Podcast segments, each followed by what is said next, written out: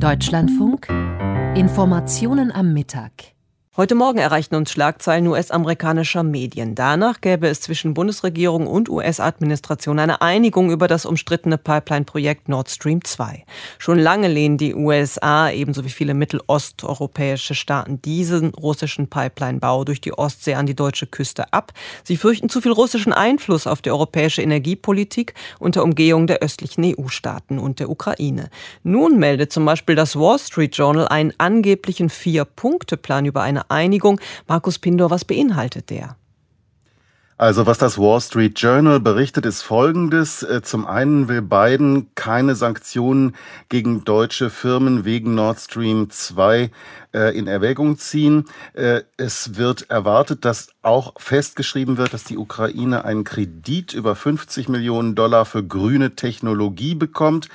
Dann noch eine Garantie für den Ersatz von Transiteinnahmen für russisches Erdgas bis 2024. Das würde also Deutschland bezahlen. Und eine Zusage von Berlin und Washington, dass Sanktionen gegen Russland wieder in Erwägung gezogen werden würden, falls Moskau das Gas als politische Waffe einsetzen würde, was ja schon einmal gegen die Ukraine passiert ist. Gibt es denn für eine solche Einigung irgendeine Regierungsbestätigung oder Reaktion? Man muss sagen, das klingt plausibel, aber das sind alles bislang unbestätigte Info Informationen, die aus Kreisen des amerikanischen Kongresses kommen. Weder das amerikanische Außenministerium noch die deutsche Bundesregierung hat das bestätigt. Das Ganze ist also noch mit Vorsicht zu genießen. Ein Sprecher des amerikanischen Außenministeriums hat lediglich gesagt, Bundeskanzlerin Merkel habe bei ihrem Besuch in Washington sehr gute Vorschläge zur Lösung des Konflikts über Nord Stream 2 gemacht, aber auch er hat keine Einzelheiten benannt. Wovon hängt denn eine solche Einigung letztlich ab? Also in Washington befürchten Politiker beider Parteien, dass Nord Stream 2 Polen und die Ukraine von der Erdgasversorgung abschneiden könnte und Macht, Moskau eben zu viel Macht über die europäische Gasversorgung geben könnte.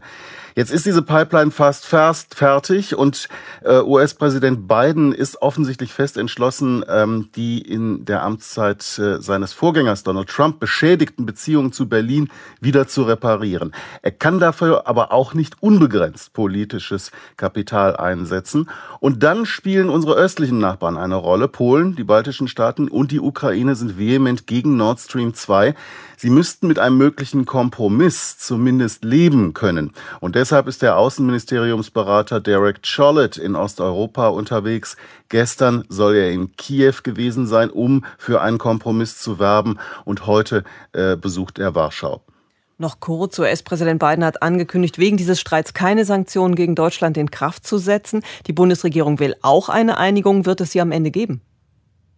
Es wird eine Einigung geben. Weder die Bundeskanzlerin noch der amerikanische Präsident haben ein Interesse daran, diesen Klotz am Bein der deutsch-amerikanischen Beziehungen weiterzuschleppen. Es ist ein bisschen erstaunlich, wie wenig sich die deutsche Bundesregierung bewegt hat. Es war von vornherein eine Lebenslüge, Nord Stream 2 als rein wirtschaftliches Projekt zu deklarieren. Es ist offenkundig, dass diese Pipeline natürlich auch eine strategische Komponente hat. Einordnungen von Markus Pindur. Vielen Dank.